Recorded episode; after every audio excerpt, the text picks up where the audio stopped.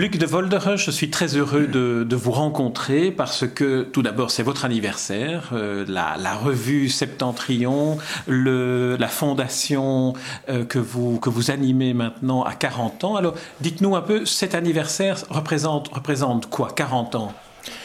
Eh bien, 40 ans de septentrion, parce qu'en fait, la fondation culturelle flamando-néerlandaise Ons Erfdeel, notre patrimoine, si vous voulez, en français, existe déjà depuis euh, plus de 50 ans. Donc, euh, mais dès les débuts, donc, tout a commencé avec une revue en néerlandais, ce qui était normal. Ons Erfdeel, c'est la revue mère de la maison, si vous voulez. Mais dès le moment que le père fondateur de la fondation, Joseph Deleu, qui vit ici dans ce village à Requem, sur la frontière franco-belge entre Courtrai et Lille, où nous sommes maintenant, euh, dès les débuts, euh, Joseph pensait déjà à cette revue parce que son père est français, euh, un paysan français qui est émigré en, Flandre belge. Il a pensé à, à cette revue, qui était vraiment une idée assez simple, mais à mon avis encore toujours très géniale. C'était une revue conçue comme une main tendue. Des néerlandophones, donc des flamands, un flamand, c'est un belge qui parle néerlandais, et des, hollandais, disons. Tous ceux qui parlent cette langue et qui voulaient tendre la main à la francophonie, à la francophonie entière. D'abord, naturellement, la francophonie que nous côtoyons dans notre propre pays, la Belgique. Donc, en fait ça, c'était son idée. Il a commencé avec cette aventure en 1972, donc il y a 40 ans. Dans une tout à fait autre Belgique. Oui, tout à fait dans une autre Belgique, cela est vrai, mais pour être sincère, euh, ça ne change rien à notre, comment dirais-je, à notre intention, à notre stratégie et à notre volonté culturelle. Quoi qu'il arrive euh, avec la Belgique, ce qui est sûr, c'est que les néerlandophones, les flamands, auront toujours comme voisins les francophones. Bruxelles se trouve où elle se trouve. Deuxième constatation. Et troisième constatation, peut-être la plus importante, euh, on ne peut pas comprendre la Flandre sans comprendre l'influence latine. La comté de Flandre, où nous nous trouvons maintenant, a toujours euh, fait partie du royaume de France. Les Flamands ont toujours regardé mentalement, dans leur culture aussi, vers le sud. Naturellement, ils parlent une langue germanique. Et ça explique un peu l'hybridité, dirais-je, euh, de l'identité flamande, qui a toujours été une identité mixte. Et qui a fait, je crois, quand je parle de, des meilleures forces flamandes, quelque chose de très intéressant. En fait, nous nous trouvons entre le nord et le sud de l'Europe, entre l'esprit latin et l'esprit germanique. Et dans nos meilleurs moments, je crois qu'il faut toujours euh, combiner un peu cette richesse euh, qui nous est arrivée euh, et qu'il faut continuer à entretenir. Vous disiez dans un article qui a été publié, je pense, dans, Libération, que les Flamands, mm. d'une certaine manière, sont les plus latins des Germains. Et c'est peut-être une formule qui, résume un peu et, votre action. le peuple latin, le peuple plus latin des peuples germaniques, si vous voulez, oui, j'en suis convaincu c'est une grande richesse. Je dis ça aussi comme belge, donc euh, je dis ça. Je dis toujours la même chose aussi à mes compatriotes francophones. Vivre sur cette grande frontière qui est à la surface la frontière linguistique, mais qui est beaucoup plus que ça. C'est aussi une, une, une, frontière culturelle, vraiment entre deux mentalités européennes. Et dans nos meilleurs moments, je crois que, Belges tous, entre nous, hein, nous avons un peu de tout cela. Nous avons un peu de l'Europe du Nord qui est beaucoup plus rationnelle, beaucoup plus organisée si vous voulez. Mais nous avons aussi beaucoup du, sud d'Europe qui, a un esprit de vivre beaucoup plus intelligent, etc. etc. Donc, euh, si nous réussissons à combiner tout cela, à être conscients de cette richesse qui crée aussi beaucoup de problèmes dans notre pays, euh, ne soyons pas ne soyons pas naïfs, c'est un pays compliqué, c'est un pays difficile. Vivre avec cette frontière, et je vais vous avouer, je suis un grand défenseur des frontières. Je ne sais pas si vous avez lu le pamphlet de Régis Debray qui est apparu chez Gallimard l'année dernière, Éloge des frontières. Pour, je regarde ici une frontière à 5 mètres de nous. on va peut-être décrire pour ceux qui, ne nous voient pas. On est ici dans votre bureau et à, à, 5 ou 10 mètres se trouve un petit, un petit ruisseau, un petit, un petit ravin, et c'est la frontière. Un sentier est à 10 mètres et là on est en France. Oui, c'est ça, on est en France. Donc, vous savez, chaque jour je passe la frontière française, la frontière belgo-française.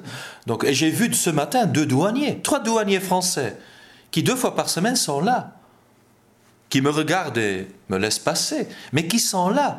C'est presque un exercice, exercice mental pour moi. Toujours être conscient qu'il y a là une frontière qui divise deux pays.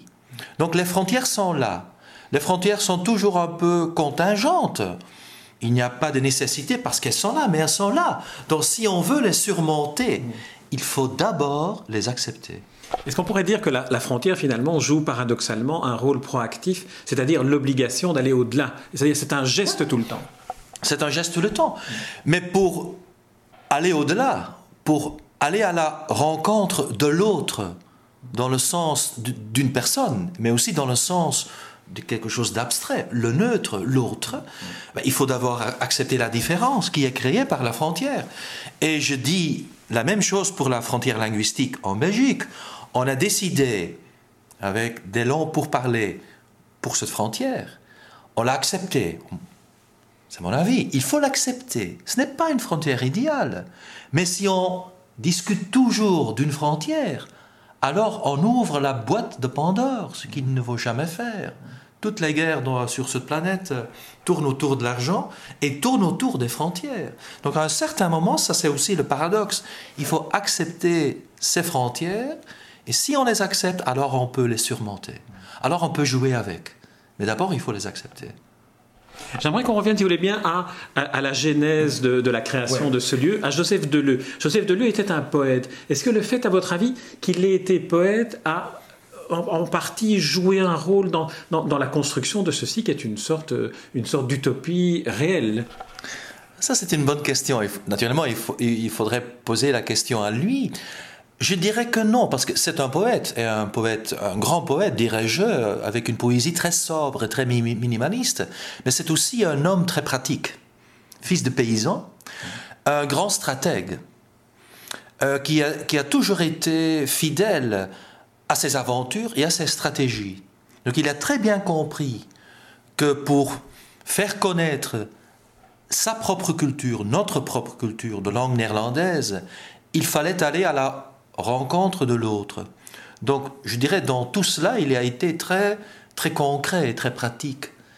Pas poète dans le sens euh, d'homme romantique, non, je ne dirais pas ça. Il a écrit, euh, entre autres, un très beau, un très bel essai qui est traduit en français, mais le titre était en version néerlandaise aussi, un titre français, un petit texte de quelques pages, Citoyen de frontières. C'est un texte qui date déjà des années 70, mais où déjà il y a tout était déjà dedans, le sentiment, l'expérience de la frontière et la manière de, de vivre avec cette frontière.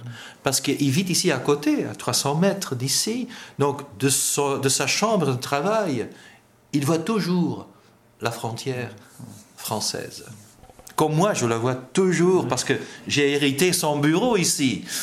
Je vois toujours cette frontière, chaque jour. Alors vous, vous lui avez succédé il y a, il y a quelques années, il y a 2002. Euh, en 2002. Et, quel, est, quel, est, votre parcours à vous qui vous a, qui vous a conduit à, ah. ceci? Bah, de formation, euh, je suis euh, philologue classique, j'ai étudié le latin et le grec, j'ai été professeur de latin et de grec au collège Sainte-Barbe à Gand, collège fameux en Flandre, collège de jésuites, mais qui a formé entre autres Maurice Maeterlinck, euh, Émile Verhaeren, euh, Georges Rodenbach, euh, Charles Wallerberg, qui m'est peut-être le plus cher, le moins connu des quatre grands écrivains, mais peut-être le plus grand poète symboliste que la Belgique et la littérature française aient jamais connu. Donc Personnellement, j'ai toujours eu euh, un grand amour pour la littérature française. Quand j'étais jeune, j'ai lu, je crois, beaucoup plus en français qu'en néerlandais. Euh, mes héros personnels sont euh, Henri de Monterland, Marguerite Yourcenar, Émile Cioran, le philosophe Alain, ce sont mes exemples littéraires, si vous voulez. Mais j'ai été 18, 18 ans, j'ai été professeur de latin et de grec. J'ai fait cela avec beaucoup de plaisir.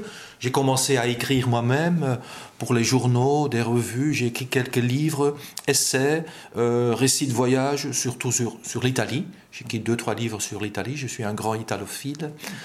Euh, mais cela dit, à un certain moment, euh, j'ai vu dans le journal euh, une annonce, une vacature, devenir rédacteur en chef adjoint de cette fondation flamando-néerlandaise, avec le perspective de succéder à José Deleu. Donc c'est ce que j'ai fait.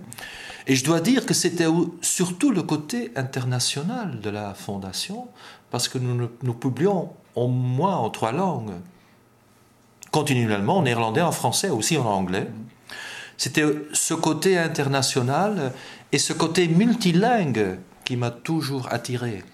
Et que euh, le multilinguisme que dans les fêtes, je crois, nous incarnons, parce que notre philosophie de langue, si je peux employer ce mot, est très simple. On ne peut demander le respect de sa propre langue si on respecte la langue de l'autre. Donc nous publions en néerlandais en français et en anglais, je crois que nous prouvons euh, ce, que veut vraiment dire le multilinguisme, auquel nous sommes condamnés en Europe. Hein, je voudrais le souligner. Chaque Européen d'aujourd'hui a le droit et le devoir, dirais-je, euh, à côté de sa propre langue qu'il doit défendre partout. Il a le droit de le faire, surtout sur son territoire. Mais à côté de cela, il a le devoir euh, d'apprendre au moins deux, moi je dirais trois, trois autres langues européennes. Pour un flamand, c'est très simple et le loi le dit très clair.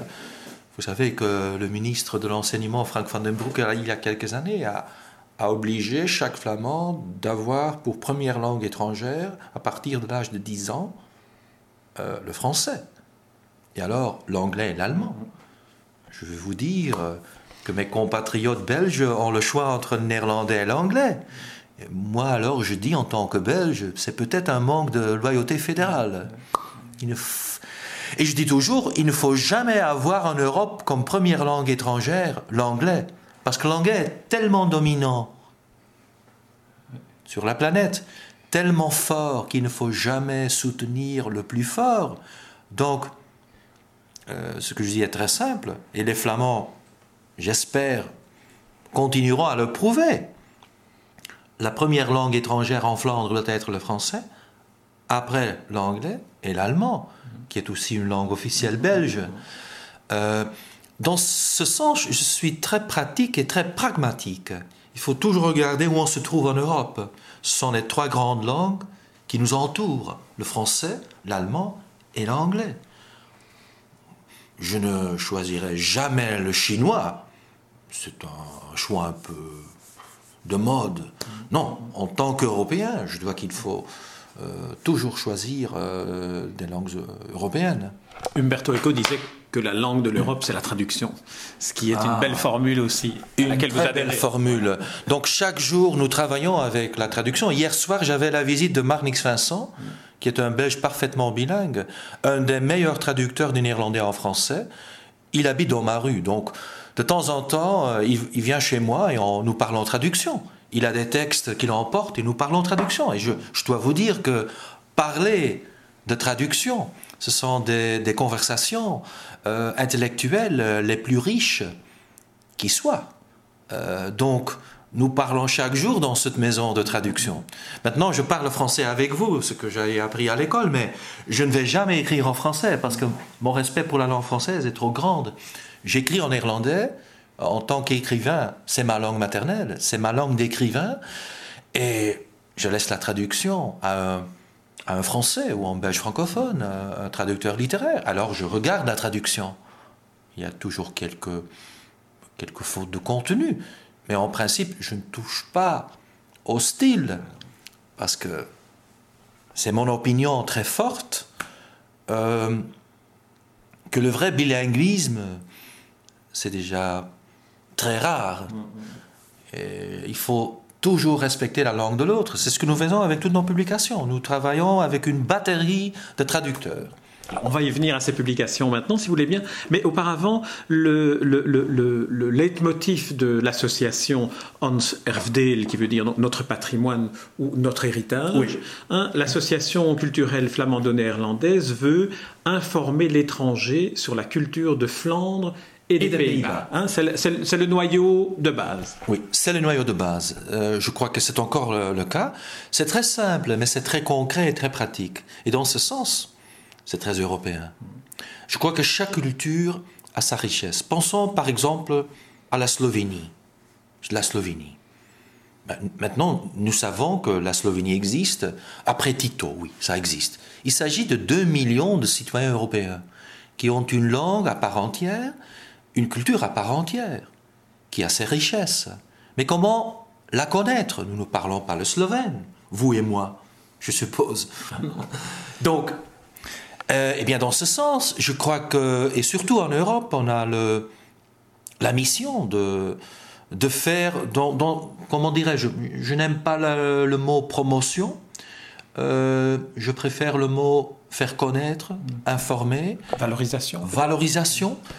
Et si on fait cela dans la langue de l'autre, on fait déjà un effort élégant, on fait déjà euh, un effort de courtoisie.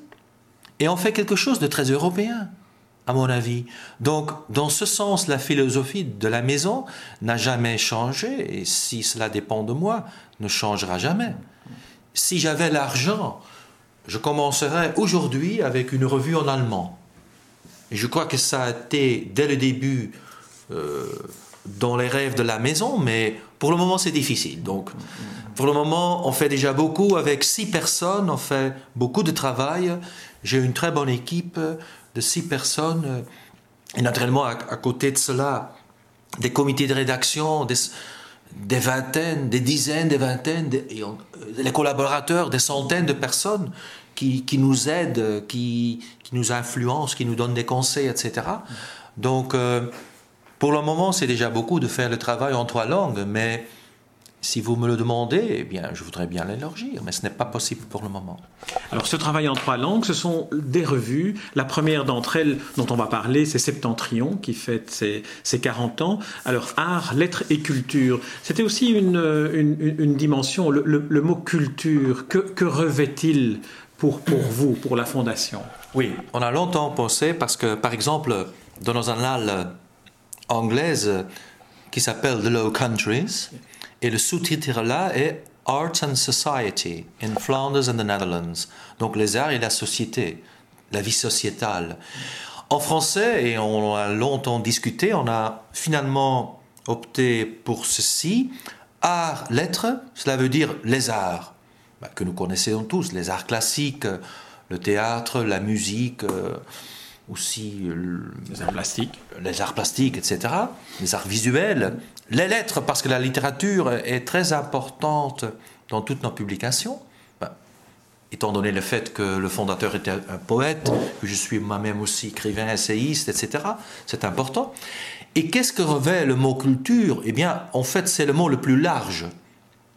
Si on regarde très bien nos publications, on, on verra que les arts, dans le sens euh, concret du terme, ils sont très présents, mais aussi le débat sociétal n'y est jamais absent. Donc, par exemple, quand nous aurons un gouvernement en Belgique, ce que nous aurons assez bientôt, eh bien, dans Septentrion, il y aura un article neutre. Ça, c'est le gouvernement. Voilà. Ça, c'est la coalition, etc. Donc, dans ce sens, la politique, mais la vie sociétale, les choses linguistiques, tous, euh, les problèmes, même les problèmes économiques, etc., euh, trouveront leur place dans la revue. Nous, nous pensons toujours très bien au mix, à, à une balance, mais je dois dire avec un accent sur l'information sur les arts et la littérature. La Belgique est souvent considérée comme, et ces derniers mois davantage encore, comme une énigme pour le monde en dehors de la Belgique. Est-ce qu'une revue comme Septentrion n'a pas là un rôle à jouer, non seulement entre les différents, entre les deux communautés, la communauté du Nord et la communauté du Sud de pays, plus la communauté bruxelloise, mais aussi à l'égard de ses voisins européens qui nous regardent intrigués en se demandant mais comment, comment est-ce que cela fonctionne encore? Naturellement, ce n'est pas une revue belge. Je crois qu'il y a assez peu de revues belges. Parce que soyons, soyons clairs, soyons sincères, euh, nous vivons dans un pays compliqué et je pense que le fait de parler déjà une autre langue nous positionne déjà, déjà dans une autre sphère publique.